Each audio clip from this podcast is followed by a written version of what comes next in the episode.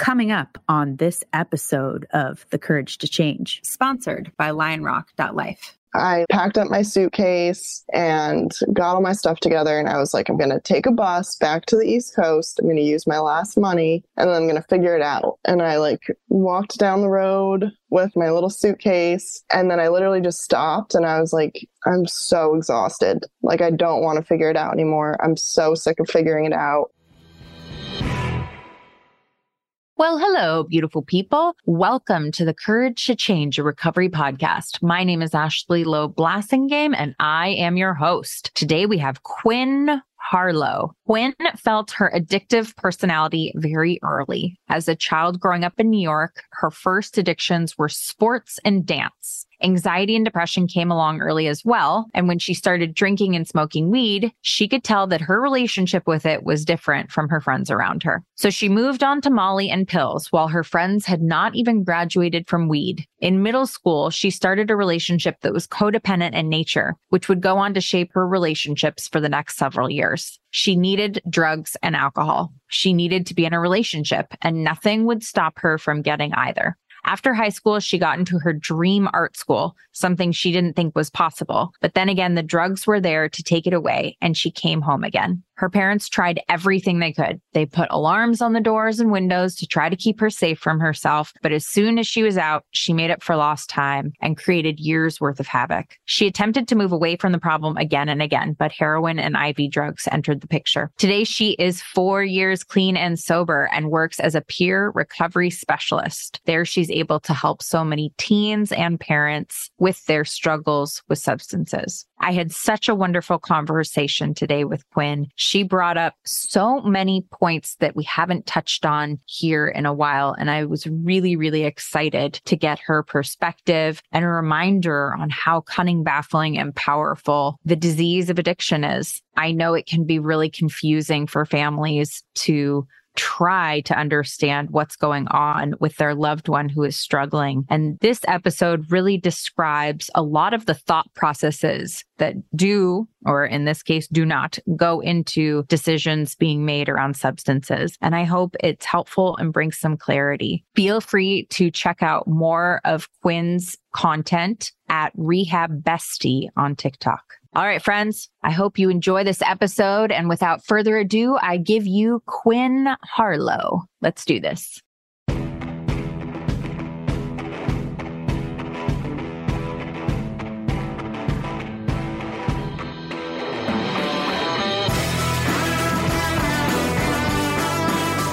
You're listening to The Courage to Change, a recovery podcast. We're a community of recovering people who have overcome the odds and found the courage to change. Each week, we share stories of recovery from substance abuse, eating disorders, grief and loss, childhood trauma, and other life changing experiences.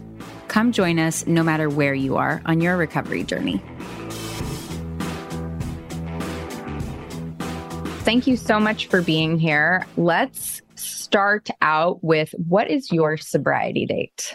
Actually, it's June 7th of 2019. Stop. Yeah, today is four years. And I didn't even plan that when I scheduled it. Yeah. But yeah, awesome. it's perfect. Congratulations. Okay. Thank so talk you. to me. Let's talk to me about so four years and how old were you when you got sober? Um, initially, I was 22 when I got sober, and that was April 4th, 2018. And then I had a relapse that tell you more about, but um, it was a pretty quick relapse. That was 2019. So I was 23 at the time of my date. awesome. Okay. And so, what are some, like, I, I want to get into your story, but I want to hear a bit about what, you know, on your birthday, June 7th, what are some of your reflections at four years? I don't know. I've had a lot, like, there's been so much change each year but my relapse was actually on weed. It was like, it was such a less drastic place than when I first came in in 2018. So I was having like a lot of reflections of where I was at then in April because I was having all those memories come back. And then now I just was really thinking of like how much courage it took to get the white chip and come back and everything. And how I'm so grateful that I did that in 2019 because thank God my relapse didn't go any further than the weed. That I felt that that was going to happen. Yeah, just a lot of gratitude that I was like plugged in enough at that point and had enough I had heard enough stories to know, okay, I'm seeing the signs. This isn't going to turn out well if I keep going this direction. Yeah, I just was kind of thinking about like going to that meeting that day, telling everyone that I had relapsed after I had like just gotten a year, which was such a big deal at the time because I was never, I wasn't like a chronic relapser. I just really didn't get it until I got it. so a year was a really long time for me. Yeah, I've just had those kind of reflections of like how it felt to kind of put that pride aside, come back. So did you start drinking and using because you had like a horrible family in childhood or what what was the what was your impetus for using? You always wanted to be a drug addict? no, I I had actually a great family, a good childhood. I do think I had like the genetic predisposition. There's like a ton of addicts and alcoholics, especially on my mom's side of the family. So the first time that I tried smoking or drinking, it was like that. Like it was instant. I definitely was like a perfectionist as a kid, put a lot of pressure on myself, never felt comfortable in my own skin. I was a dancer so there was a lot of criticism on my body and all this stuff that I really internalized. Yeah, it was like I just did everything to the extreme. Like if I was going to do dance, I did it 7 days a week and then I just immediately cut it off. And I did the same thing with school. Like I, I like had to have straight A's and then the pressure kept building. And then I was like, nope, I'm not going to try at all anymore. I'm going to make it clear that I'm not trying so that the pressure's off the first time that I like drank and smoked, it was like, this is what I've been waiting for. Finally comfortable. And it was really quick.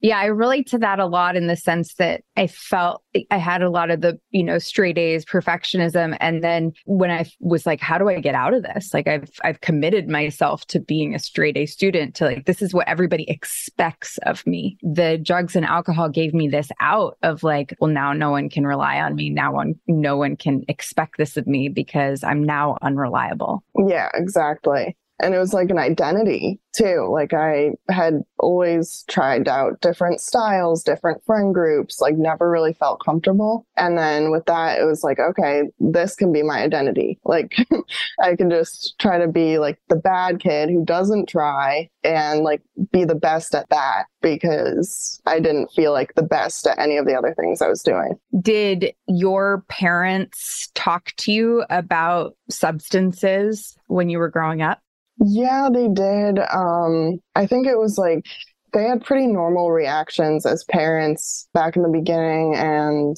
it was like like I the first time I drank, I like threw up all over the basement and did all that stuff. And I think that they were sort of just thinking like, all right, she's experimenting, she's rebelling, whatever, and they thought that it would reel back in. Um, and that was in middle school that I started I think it was like 13 when I started to drink and smoke. So before that, I don't remember a whole lot of talking about it, like warning me of the effects or anything. But after that, they would really try to, you know, talk to me about it in a pretty normal way. What did you think when they talked to you about it? I don't know. I think I was like very much a teenager. Like I was like, whatever, you guys don't know just very rebellious and I just wanted to go against whatever they wanted me to do at that point. so, but then at the same time, I did have like guilt that would come up, but that really started to kind of snowball more like in the after a few years when I was really having consequences, my family was really having consequences. But before the consequences really built up, I was like, you guys don't know. I'm just a kid. I'm just having fun. When did you start to see the difference between how you used and how your friends who still were, let's call it normal, how they would party and experiment? When did you start to see, like, oh, maybe I'm a little bit different than they are? Yeah, it was pretty quickly. Like I remember my brother is a couple years younger than me. He had a very different reaction immediately, even though he was in sort of the same general friend group and everything. But there would be days when I would ask him if he wanted to smoke, and he was like, No, I'm good. And I could not relate to that at all. I was like, What do you mean you don't want to? like, if it's here, how could you not want to? Right. Right. so, yeah, I kind of saw the consequences when it came to my friends pretty quickly because the people that I was hanging out with didn't want to party every single time we hung out. So my best friend Phoebe and I kind of split off from that friend group and started hanging out with people that did react more in the same way that we did because I just I couldn't relate to not wanting to do it every time. And it just was sort of that black and white thinking of this isn't me anymore. These friends aren't me anymore. This is my identity now. I remember thinking it was so wild how and and I attempted to do this and went miserably but how people would like save drugs for like a special occasion like they'd have a bag of mushrooms and they were like we're going to the woods Saturday I'm like but it's in your possession right now like yeah they, they were like no, no no but we're waiting till set you know we're waiting for a great setting to do the drugs I'm like but you have the drugs right now we have to use the drugs now we can't wait 3 days days. That's insane. and and just that it was like a different I could not hold on to any drugs or, and or alcohol that I had to like save it for a specific time frame. It was always we're going to use what we have all the time whenever we mm-hmm. Yeah, and I would get it with the plan that I was going to save it, but as soon as any went into my system, it was over. Like it was all going to be gone. What were some of the consequences when they started to build? Obviously, you changed friend groups. This is your new identity. What were some of the early signs and consequences for you? I had gotten into a relationship right sort of at the time when I had started smoking and drinking. And it sort of like immediately tied relationships and codependency in too. but the guy that I was in a relationship with sold weed and he smoked a lot of weed. Significantly older? He was a couple years older. Okay, yeah, okay. two grades older than me. So that was in eighth grade that I got into that relationship. Um, and I was in the relationship for almost all of high school. And in that time period, we got arrested. I had to go to a class for drugs, not a class for drugs, but a class against drugs, like about the consequences and everything. Pro drug class. yeah. But I just didn't really take that seriously. Like we would smoke weed, go to the class, eat pizza. I didn't see as as much of a consequence. It just sort of went with this kind of lifestyle that I was signing up to live. But it really was at the end of high school. I had started to get into harder drugs. I had like I guess it was like junior senior year. I had started to do Molly a lot and that was really having consequences on like my serotonin levels and then i just was having these high highs and low lows so the come downs, I would be like just miserable. Like I remember just like sitting in the woods sobbing. So then I started to take Xanax to make the come downs more bearable. So it was like that, those sort of cycles started to build and I started to lose my friends that I had been partying with were starting to get sick of my shit. And then that relationship, he had like sort of stopped at stoner. Like he really didn't have a problem beyond that. He went to school, held a job. So he ended up breaking up with me. And then it was like huge spiral. Um, and that was sort of like the big, like really big consequence. It felt very big at the time, especially because I had been with him for such a big fraction of my life, like from eighth grade to senior year. So yeah, that was sort of the big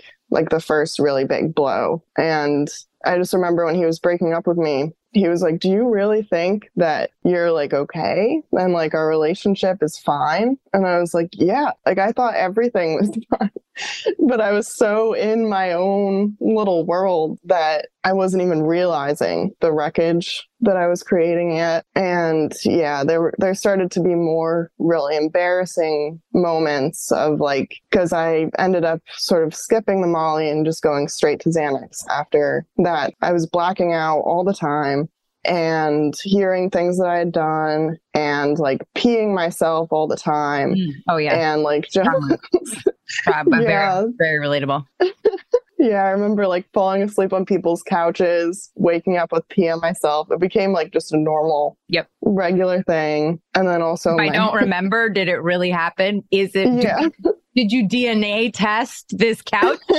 It could have been a passerby. I started like I would spill water on myself and I'd be like, oh, I spilled. Yeah, like, yeah, yeah. And I had drank so much that it was so diluted that it was like not even, I mean, at least I didn't think it was identifiable as P. But, and then also my graduation party, I remember having one of those moments of clarity after where I was like, oof, this is starting to get embarrassing and everything because I completely blacked out with like my entire family there, extended family and everything. And my mom had like made it really nice. I just felt so much guilt after. Like I was like, wow, I just embarrassed everyone. Yeah, that was sort of one of the first moments where I remember being like, this probably isn't good, but it wasn't bad enough yet that I was considering stopping. It was just like, I'm going to use more so I don't have to think about this anymore. Right, right. Could you imagine at that time if someone had said, like, imagine life without drugs or alcohol? Could you have even pictured what that would look like? No, definitely not. It felt so ingrained. And I also, at the end of high school, started dating my drug dealer. So it was really, it was like a complete rebound, had no idea how to be alone. He was the person I was seeing the most. So yeah, I got into that and that whole situation was just humiliating, like from beginning to end. He was super abusive and he would have like temper tantrums. And when I think about who I was in that relationship, it's like, what was I even thinking? Like, I can't even picture, but my brain was in such a different place. A bunch of consequences came with that too. I hear a lot from parents that their child is, or, you know, adult child or loved one, whatever, is smoking weed and that it's like starting to get out of control, but they don't think it's that bad because it's weed or their loved one is cut back to weed. And there's this idea that I see. And for context, I got sober at 19 and have been sober 17 years. And so went to college, did all the things. And I, I started with weed and then moved eventually, you know, was shooting heroin and, and all the boyfriends and the drug dated the drug dealer and the codependency. I went to treatment for codependency because I couldn't stay sober. So like very relatable to, to your experience and, and so many times I have the conversation with people where they're trying to tell me how weed is not as bad or harmless. And I'm just curious what you're as as a young person, like do you think weed is harmless? For some people, I think it's pretty harmless. I definitely don't think it's as harmless, even just for a regular person, as they kind of try to make it out to be right now. Like, even with my brother, who's not an addict or anything, you can see the difference in just his day to day habits when he's smoking a lot versus when he's not. But for me, I think it's very harmful. And it comes up a lot because I'm a peer recovery specialist and I work with parents who are trying to get their kids back, or the organization is DCF in Florida, Department of Children and Families, but it's like CPS in other areas. So I work with a company that works alongside them called the Children's Network. I work with teenagers and then also with parents. And now that the medical card has become so easy to obtain, that's been coming up a lot more because they're like, it's a medication. I'm prescribed this. But I know that for me, weed was never enough. When I relapsed, it so quickly took over my mind and all of my daily habits in the same way that any other drug would. And I knew that like already it wasn't getting me high enough anymore, even just over like the month that I was smoking. And it was going to lead to other things inevitably for me. Um, and that's the experience that I've seen a lot of people have that they try just smoking weed, but it's still a crutch. And then eventually it's not enough. So then they go back to their substance of choice. Just to commentary on that, which is this was something that working in the treatment field that I dealt with a lot. And I just thought I'd share with the audience what I came to because uh, we had to think about this a lot. Like, do we allow people into our program who are prescribed marijuana? Because we do allow people into our program who are prescribed medication from a doctor. And here's what I came up with marijuana, when you have a medical card, you're not prescribed a dosage. There is no other medication where you're prescribed something and there is no dosage and there's no regularity on take it this often at this, even if it's prescribed PRN, which is as needed. It's still not to exceed X amount. It's still, a, there's still a dosage. There's still all these, you know, parameters around it. And every single substance, including water, has a toxicity level and a non-therapeutic level. So at a certain level, you, you know, you drink it, it does nothing or smoke it or whatever it is. It, it does absolutely nothing non-therapeutic. And at, at other levels, including water, it is toxic and deadly. And so the marijuana medical cards, if people, if listeners are coming up against this with their kids or loved ones, my question is, what's the dosage? What's the prescription? And if there isn't a dosage, a true dosage and, and time frame and schedule with it, then it's not really a true medical prescription. And so that's sort of how we delineated that. And to this day, I've had no one come to me and say, okay, here's my dosage. It really doesn't qualify as a medication at that, at that point, unless you have serious cancer, in which case actually they do give you a dosage. Yeah, that's a really good point. And it's, I really try not to like close people out. Like I go to AA. So I've heard some people who are like very judgmental about it and make it so that people don't feel welcome if they're smoking weed. And I feel like that's just more harmful because then they're smoking weed and they don't have a program. So I try to really just tell them to like like keep coming back. You don't need to share with everyone that you're smoking weed, but if you keep coming, I don't know, I've seen a lot of people, it starts to sink in and then they make the choice themselves to stop smoking once they have seen enough people, heard enough people's experiences. So yeah, I try not to like shut them out because I think that's the worst thing you can do. 100%, 100%. And it's their journey, right? Because you and I both with our relapses had to experience, oh, it really doesn't work or oh, you know, this I don't want to do this anymore. This doesn't feel right. But we had to have that experience to draw on in order to stay sober going forward. You know, at four years, you have to be able to think back to, man, that relapse, I really, when I did that, when I had that relapse, it really did work for me. And so getting four years in a day is easier than maybe it would have been if you had that curiosity in the back of your mind. Like, would it work? And, and the longer you go with that curiosity, sometimes it can, it can be this thing that eats away at you. Yeah. And I had tried it previously too, before I had even gotten into heroin or anything. I had tried just smoking weed after I had been addicted to Xanax. And I was like counting sober days and everything. I moved to Denver. I was like, I'm going to be in Colorado because that was where I think that was the only place that weed was legal at the time. It was in like 2016. And I tried like just smoking, but it still kept taking over. Eventually, I was like just doing dabs, and weed wasn't enough. And then, like, I couldn't hang out with anyone without doing. I couldn't go to school. I couldn't do homework. Like, it still had this little hold over me, even though my life was a lot more manageable than it had been when I was doing Xanax.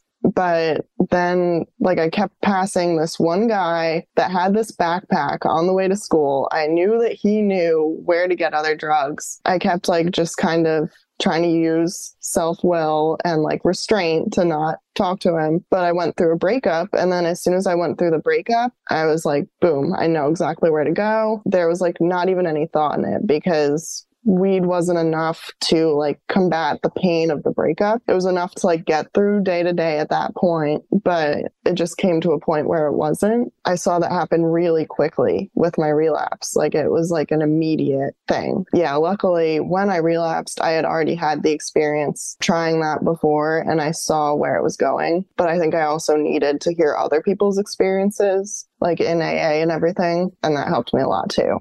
How did you progress from Xanax to heroin? What was your trajectory and and at what point or were there ever points that you thought to yourself, "Oh, I'm in too deep"? Yeah, there definitely were, but I had um, been in that toxic abusive relationship. Like Xanax was still my drug choice at the time and I was drinking a ton. I started to like really lash out, like especially when it came to men and stuff. I was like just trying to get any attention that I could get. And I had such a lack of clarity. Like I was blacking out all the time. And the consequences were really great. And I had a seizure when I tried to come off of it. I had a really bad seizure. And that's sort of when decided to like move to Colorado, try just smoking and like drinking sometimes and like maybe doing coke sometimes, but that was going to be sober for me.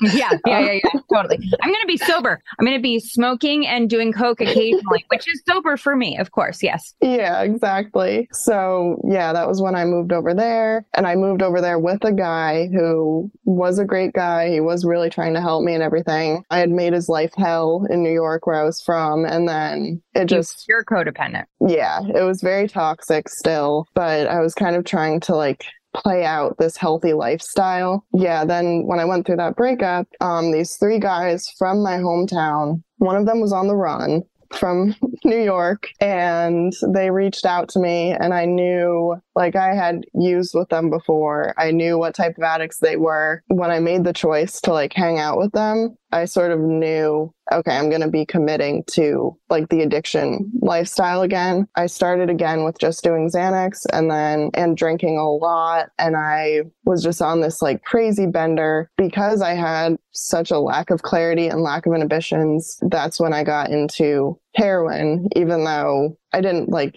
plan on it and I didn't want to get into that, but they were all heroin addicts. At the time, it seemed like, okay, this is more available. This is in front of me. I was really seeing the consequences with Xanax. So even though it sounds insane, like heroin might be better. no, I totally, I totally get that. I, I love that you bring this up because I hadn't thought about that. But do not, if you are, are looking at the ad, you know, your run of the mill addict and you're wondering how in the hell did you get from point A to point B, do not underestimate the impact of availability because I'll tell you, I loved cocaine and I went on the run with my ex boyfriend's mother mother and she was addicted to methamphetamine. I did not love methamphetamine, but I'll tell you what, it was all that was there. So you know what happened? I'm addicted to methamphetamine. You know, it's like, it's like, I don't like this, but I definitely have to do this because it's here. Yeah, exactly. And I had always had a curiosity and it was part of like my like leveling up in my little drug addict world. I was like, I kind of knew I was going to end up in a worse place and then a worse place. But there are so many like weird hamster wheels of thought that get you to the point where you're shooting heroin.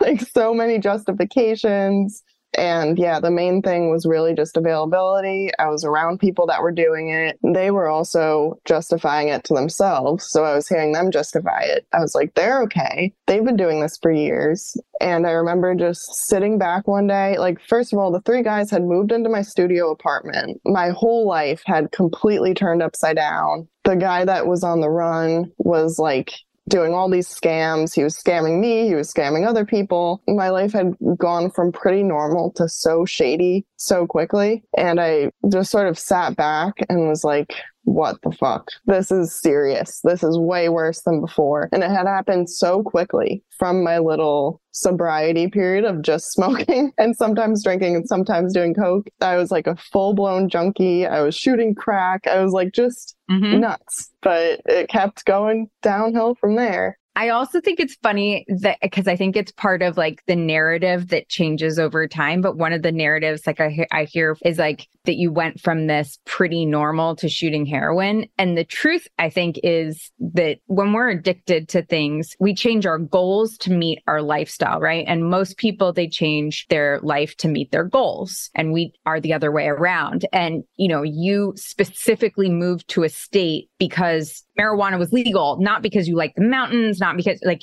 you, you were like, I have to move here because I need this thing that's legal, right? And and when when you talk about you were always moving all your all your things around to meet this weed addiction. And yeah you kept it together enough to like go to school and to make it seem normal. All your decisions were driven by this attempt to smoke weed normally. And yeah. it only worked as long as you were only smoking weed and even then questionable. But like that was your whole world. And so i i challenged this idea that like it was okay. I had it under control until like i started doing these other things because i think from your description i mean your decisions were run by marijuana for years, even though it didn't get so out of control until like the Molly and the Xanax. Yeah, definitely. And I was like smoking weed like a crackhead. Like I wasn't smoking weed right, right. like a normal yeah, person. Yeah, yeah. I remember when I'd gotten really into like the dabs and the wax and all that stuff. And mentally, I was like, weed's not enough now. It's not going to do enough. I did really like hiking and stuff. So I had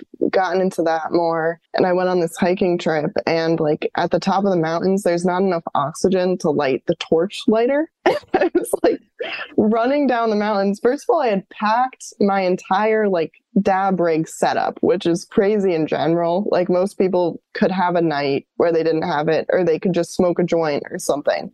But I was like, no, I need this because this is what is getting me through right now. And yeah, I was like running down the mountain trying to get enough oxygen to like light this torchlight. Oh my God. but I could, like, it was not normal. But at the time, it was like I had more normalcy than I had had in years. And I think like my family was really holding on to that too because they were like, she's relatively safe. She's relatively okay. But, But but, that's it. Is that it's relative. Everybody's standards start to drop for us, right? Like they're really high for us in the beginning. And then it's like, well, she's more normal than she was. She only gets 5150 once a year, you know, whereas three years earlier, that state, you know, the standards change. And so I think you, you're absolutely right, which is like everybody's holding on to this closer to normalcy when the reality is it's still not normal, but the standards have changed. Yeah, definitely. And I had also suffered from eating disorders, which had started in high school. And when I would scale back on the drug use, those would always go up more too. So it was this like, there was always an imbalance happening. Like it was always unmanageability. It just was like where the unmanageability was, was shifting. And for me, getting sober and being sober, staying sober has been, you know, it was always easier to manage. It felt more comfortable to deal with and be in my addiction, in my substance addiction than it did to deal with my eating disorder or my love addiction. I was like, I would rather be in the substances than deal with those other things. And getting sober, in part, there's a lot of reckoning that happens having to deal with those things in order to remain sober. And, and that's where a lot of the work comes in. Yeah, definitely. It was like different levels. Like when I first got sober, before I relapsed, I really got into the eating disorder heavily. I was running constantly, but actually, first, I had just been eating and sleeping all the time. So I gained a little bit of weight, and then that triggered the eating disorder. So then I went completely the other way. And it was like all these different types of addictions happening. And then it wasn't until after I relapsed when I kind of was shaken up enough to be like, okay, maybe I need to do the steps, actually get into like figuring out what the problem is here, that I started to really work on that stuff too. Cause I still had so much imbalance and like dishonesty and craziness before that. And a little bit after that too, but just not as much. we're, we're works in progress. So talk to me about, you know, so you're you're shooting heroin and crack and you sign a lease with these three guys who don't pay and life's just really uh, spiraling in who knows what direction. We have all these moments of clarity, and people think that a moment of clarity is longer than a moment. To be clear, it is a moment, and you either capitalize on the moment or you wait for the next moment. And we don't know when those moments are going to be. It is a small window. So you are talk, you talk about having these moments of clarity. When is the first time that you capitalize on the, a, a moment of clarity? I sort of tried to capitalize on that one in that I made a geographical change. Yeah. Yeah. Okay. Um, I went with one of the guys that I had been doing heroin with. He had been sober in Florida for a while. So I was like, I got to get out of here. I'm scared, whatever. My parents knew it wasn't a good idea for me to go to my hometown. So I ended up going to Florida, and that was like my little bit of capitalizing on it. And I really, truly, like, if I had taken a lie detector test, I would have told you, yeah, I'm going to go so I can be sober, which is again just smoking weed and drinking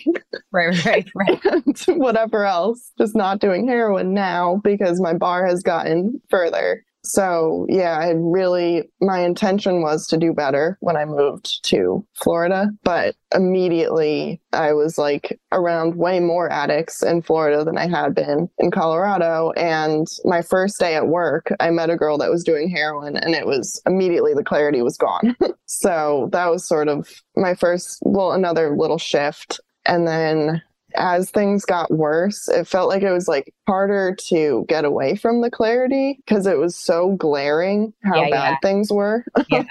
Yep. So I was trying so hard to not think about how bad it was. It became like this really painful thing of like I was doing heroin, but while I was doing it, I was just thinking about how scared I was and how I'm going to die. This is so bad. I'm, I have so much guilt and shame and whatever. And then I would go to detox because I was like, okay, I need to get out of this, whatever. But as soon as the substances were out of my body, the clarity was gone. Like it was this weird shift because my body and mind were like, I need drugs right now. So I started in this whole thing of like going into detox, then the drugs leaving my system, and then immediately going back out to do more drugs. And it was this back and forth. And it was like when my brain was in the space of like, I need to get sober, I need to do this, that was all that I could see. And then when that clarity was gone, it was as if I had never, I was like, why would I ever have wanted to get sober? Like, why would I ever have thought I could do that? And then I would leave. It was this back and forth craziness. So you go into detox. At what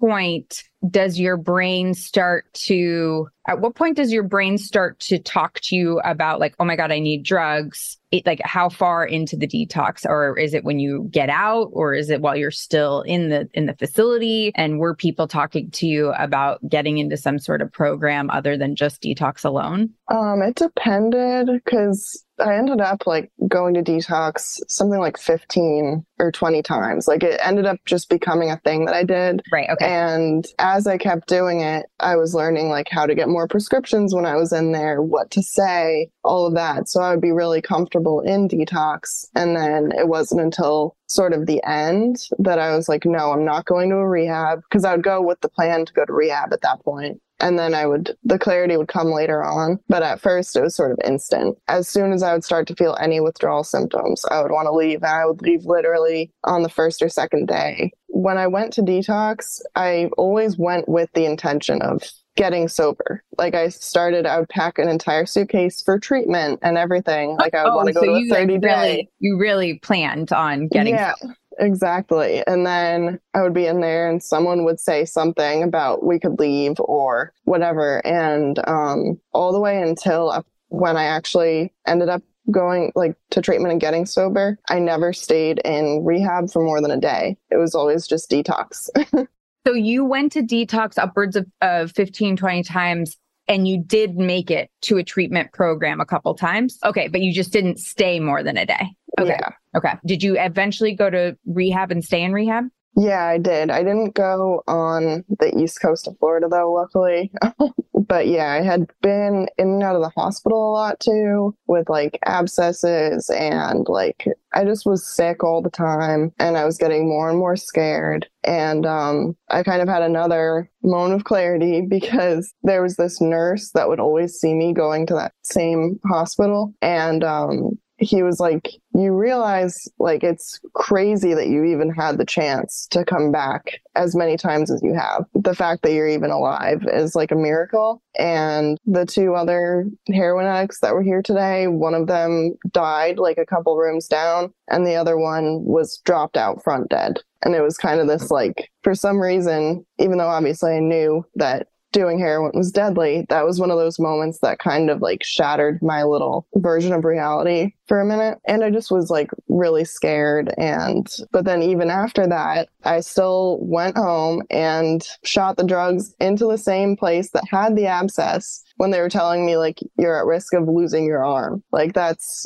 nuts to think about. But I was scared and it had planted this sort of seed. So I called my mom and I was crying and I was like, I think I need help. And she was like, okay, well, like, let's get you into rehab. And I was like, no, no, no, I don't need all that. Like, 30 days in rehab seemed crazy to me for some reason. It seemed like that's never going to work. Instead, I went home for a few weeks and just like created so much wreckage. Like I was just a mess. I was a tornado. After that time home, I didn't even want to go to my hometown for a while because I embarrassed myself so much. And at that point, my family was like, look, you can't come home anymore. We're not going to help you with rent. We're not going to do any of it anymore um, unless you really get help because at this point, we're just enabling you. I want to pause right here. For our parents, listeners, I just want to highlight what was said, which is that they brought her home. It was a terrible idea. There were a lot of consequences. And then when they stopped giving her money and resources and told her she could, o- they would only help her if she went to treatment, she went to treatment and got well. Literally think about that formula for a second. Anyone who's listening, stop bringing your kids home, stop giving them resources and tell them they only get resources if they go to treatment. Okay. That's my soapbox. Yeah. no, exactly. And it they were really trying like they would never give me cash, but they would give me like food cards. Mhm. And then You'd sell by giving me a food card, either I could sell it or I could just use the money that I did have on drugs when I maybe would have needed to use it on food or gas or whatever. But their intentions were really good and they started going to Al Anon and getting more of an idea of, okay, what is enabling and everything. So yeah, I know it was really difficult for them to do that because they were like, she's either going to be on the street and reach like a whole new level of low because I was homeless at that point. I was like staying on these people's couch, but they were like, we're not even going to give you the money to give them for rent. Got to go to treatment. Um, and I know that they felt like there was the risk that now she could either go way lower or this could be good. Yeah, I give them a lot of credit for doing that. So yeah, I ended up going from being home in New York. I went and stayed with these this family. It was actually the family of the guy I'd moved to Florida with for a little bit, like a week or two, and they helped me get into rehab and everything. And I still didn't want to go. I was still being very resistant. I was like calling and saying, no, they don't have a bed. And they would call and just like check me. But yeah, I ended up going to a detox and a rehab.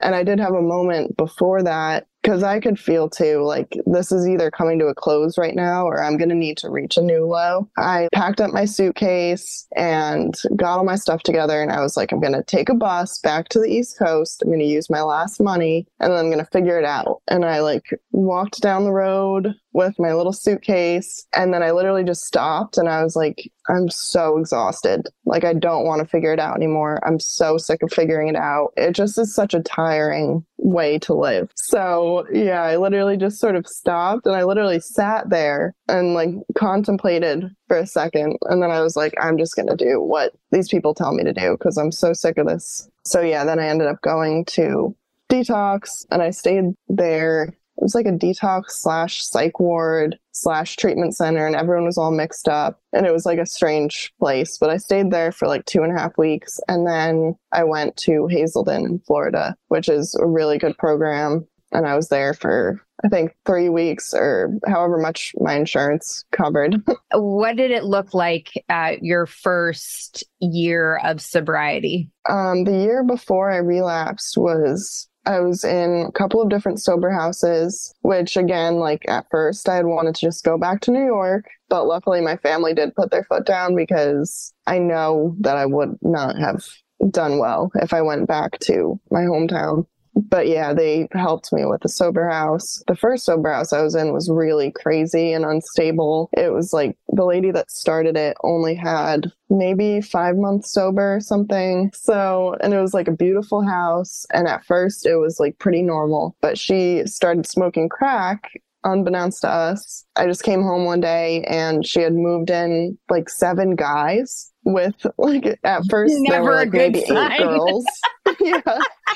They were literally all just moving in and she kept moving my room around because she was like, you'd do better here, you'd better here. So I wasn't even unpacking my suitcase because I knew I was going to move again. But my like level of stability had been so low before that this was like normal. But yeah, and then I came home one day and she had put cameras everywhere, like in the inside of the home um, not like in the bathrooms, but all around. And she was super paranoid that there were all these like relationships going on and stuff. And there really weren't. It was mostly like me and older women. And then there were like some younger guys, but none of us were interested in each other at all. She would come in with like the footage and replay it and be like, why were you in the kitchen? Why did you get a glass of water? And then go back to your room and then come out again. And just all of this insanity so yeah, and then it just ended up getting really crazy. So I moved to another sober house. But that was the point when I relapsed was right after I moved out of that second sober house because I didn't have that accountability. I think the fact that I had hit a year, my ego like like I think when they talk about relapsing around a year, that really is true that your ego hits this new level of like now I have a year sober. Yeah, cuz it feels like an eternity. Yeah. Exactly. So yeah, and that's when at that point um, I had built really good friendships. I'm still best friends with all the same people now, and I had um, gotten a job because I had no work ethic before. I was completely unemployable. The first maybe three to four months sober, I was sleeping until like 4 or 5 p.m. and then just like trying to get to a meeting. And that was like the most that I could do. I was so out of it. People that knew me then when they talk about it, like I didn't even have any idea how out of it I really was. Like my friend calls me like most improved because I'm such a mess the beginning. Oh my god, um, I love um, that. yeah, no, it, it was it was rough for a while. Like I was having little seizures. My health still wasn't good. I had no energy. It wasn't easy at the beginning, but I was building these relationships and friendships and like I had been so isolated before that. And just having like these moments of like laughter and fun um, was enough to make me like, okay, I want to keep going. I don't want to lose this. And then I kept just getting more and more to lose, like as time went on. Because at the beginning, you don't really have, I didn't really have anything to lose. Like that's why I just kept going in and out. But at that point, it was like, you know, I I was getting more and more that I valued, which was so important. Yeah. So then when I relapsed, that's when I was like, I'm really gonna do this because if you had asked me a few days before, I would have told you, no, I would never smoke weed again. I know the consequences of that. I had all this like self knowledge that I thought was going to carry me. And then when I saw how quickly my addiction snuck in and just took over, and like how quickly I went from, no, I'm not going to smoke at all to, I'm going to do this and that's it, I was like, wow, there's, this is a stronger thing than I thought it was even now. So I was like, I need to do a full digging of everything, like a full cleaning. So that's when I actually got into the steps and service and all that stuff. And it changed everything with like the way that I reacted to the world. What does your routine look like in terms of your daily or weekly life at this point that is part of keeping you in recovery? Um, I've really built a relationship with like a higher power, spirituality, all that. So um, even though I'm not religious or Christian or anything. I do try to pray every morning, pray throughout the day, kind of like set my intentions with my conception of a higher power. At the beginning, the God thing was I was like, I'm not going to even look at that part of all this. But um, I really do feel like I built my sort of spirituality going through the steps. So I try to pray throughout the day, every morning, every evening,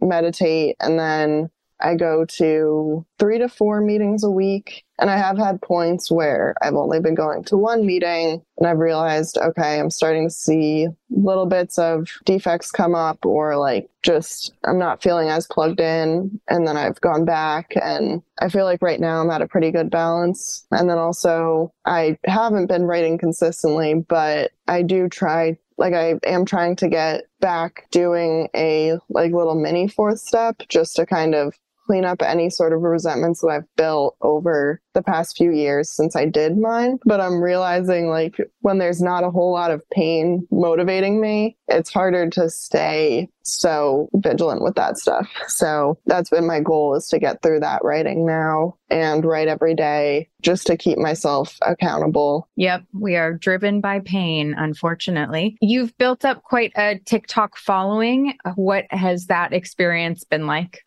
Um, I don't know. It's kind of weird. Like, I don't even tell anyone about it unless they find it. It has been cool to kind of like build a community that probably similar to the people that listen to your podcast. Like, we all have kind of a common thread. So yeah, that's been cool to kind of see people in the comments, have people reach out asking for help. And yeah, I don't know. I try to like tell stories that will bring people in who have been through similar things, like, and kind of find humor in it or whatever without glorifying it or like making it seem like it was more fun than it was. Yeah. So, yeah. yeah. Well, this has been awesome. Thank you so much for coming on and and talking to me and telling your story. Where can people find you? Uh, TikTok, Instagram, website? Where where can people find you if they want to get in touch? Um, my TikTok is at rehab bestie. Um, and then my Instagram is Quinn Harlow, Q U I N N H A R L O W. Those are pretty much the main social medias that I use. Um, and then also to make people aware of peer recovery and like how beneficial that's been because it's it's a relatively new thing. My job is a peer recovery specialist. They now have them in treatment centers. It's a resource that can be used by a lot of people if you like look into it and it's just all um, everyone that I work with are people that have lived experience in recovery and have like been through it in one way or another. So yeah, just to kind of give a shout out to peer recovery. It's a really awesome thing that's kind of building. Love that. Love that. Thank you for doing that. Awesome. Well, thank you so much for being here, Quinn. Really appreciate it. Yeah, thank you. I appreciate it so much. It was great talking to you. So I'm wearing this sweatshirt that says Capricorn on it, which felt really cool mm. when I bought it. Mm-hmm. But as I'm walking around with a Capricorn sweatshirt on, right. I'm questioning my decisions. Do you have yeah. thoughts? I think it's terrible and you should be embarrassed. You're much too old. Like it's, oh, it's embarrassing. Good call, good call. Yeah. Like, okay. Are you trying to signal to other compatible astrology signs that? But now it's women because I'm just like, I don't give a shit what the men think, which is even more embarrassing. I'm like, do you want to be my friend? Oh God, really? We're compatible in a zodiac sense. Yeah, no, I've, I've, I've completely jumped the shark. I, but uh, also, but also, I mean, here's the thing. Here's what I think about clothes in general. Okay, clothes in general. Right. So you're obviously there's something you're trying to express. I'm 29. Everybody is. Well, yeah, yeah, yeah that's what you're always trying to express. Not 25. just clothes, but just life. Generally. I think half of it is you're trying to put an image on yourself that you're hoping other people will connect with that image and be like, yeah, you're one of my people. So yeah, yeah, yeah. if you're a zodiac minded person, you're in the, you know, you've got a family, strong family tradition of the zodiac. It's a part of if they want to vibe with father. you, they want to vibe with you. That's the way in. So I don't think it's like horrible. I mean, you should be embarrassed, but like it's not the worst. right. Okay. No, I appreciate that because like of all the things to be embarrassed about of myself on a regular basis, I think it's like low on the list, but definitely it's there. It's in the realm. Oh my God. So I was reading, I, I'm doing more information than you want, but I'm doing, I'm, I'm, I'm putting together some of like this media stuff that I've done and I'm going through I had to go through like all my media press articles, whatever. So I have this document I'm going through. I'm clicking through like I see this article that I wrote. It's actually like five years ago or whatever. It's actually very good. My writing is good. Toot toot. Yeah, like toot toot. no, no. Hold on, hold on. Just wait for the butt. Yeah, yeah, yeah, yeah, yeah, yeah. We're we're go we're click click click up the roller coaster here, right? The writing is good, but like it's a lot of information to give the world. It like could easily be found. Like if you want to know my story, you have to sit down and click on the podcast. You got to find it. You got to listen to it. You got to, you have to be committed to wanting to hear my story. Like with this, you don't have to be that committed. Like it could just land in your inbox and you could read it. and it was, I mean, it's good, right? Like it's, it's yeah. a good thing. But I had this moment of being embarrassed embarrassed of, or like, shame is the wrong word. Like, I'm not ashamed, but I was sort of like, oh, I don't know. I don't like, fuck, people are going to know that about me. It is kind of like the, it's like a book description versus the book. Exactly. Right? Yeah. know? Like, if you want to know and you want to read the book, we're cool. We're cool. Yeah. But like, oof, I mean, I- I wasn't like, oh my God, I was probed as a child, but like not far off. Yeah, all the Polaroids that you put in the oh, yeah, yeah. The article, too, Polaroids. those aren't Yeah, yeah, as helpful, and they do Yeah. feel My nudes. Right, right. It was you put a lot. Six is a lot Six for- is a lot. for one piece. For an authority mag article but i was just like okay so some people are going to know that who didn't need to know that. Oh god. It's better that way. In the long run, it's better that way, you know, because if nothing else, the next time you have a conversation with that person, you can skip all the inane small talk and just be like, So you too, huh? yeah yeah yeah. Yeah i mean for the stripper pole. Okay. Just like, just like, Luckily, I left like that out. Yeah.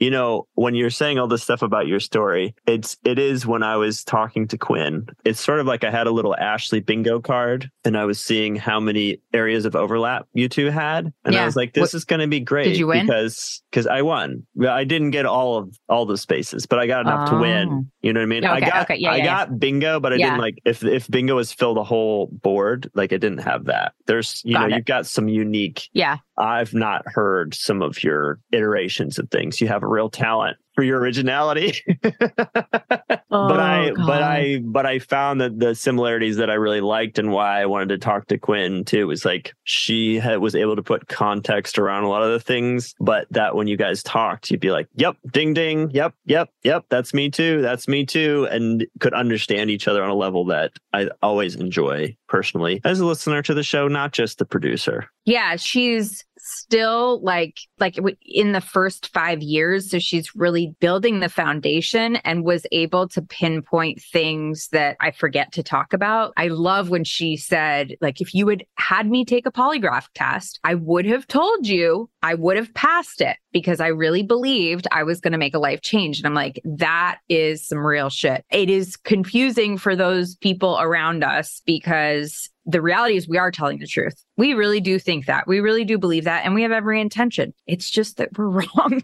it just doesn't, you know, we don't see the we don't see the patterns. We might see patterns in so many other areas of our lives or areas of other people's lives. Like we might be really competent, but when it comes to this area of our brain, this these neural pathways that are just well worn, it's just not, it's not a pretty sight. So my favorite story of this episode was the running up and down the mountain because there wasn't enough oxygen. Were you into that? I just appreciated the commitment to Yeah. both nature, fitness, Yeah, yeah. and you know a very specific way of smoking weed, which is impressive. You know, I just I appreciate yeah. the the commitment. ingenuity. right? It was it turned into a heroic effort just to get to this place, just running up and down the mountain. I was like, wow, if I saw this, I would feel equally as impressed. I'd be like, wow, I don't know what's happening here, but they're really getting after it.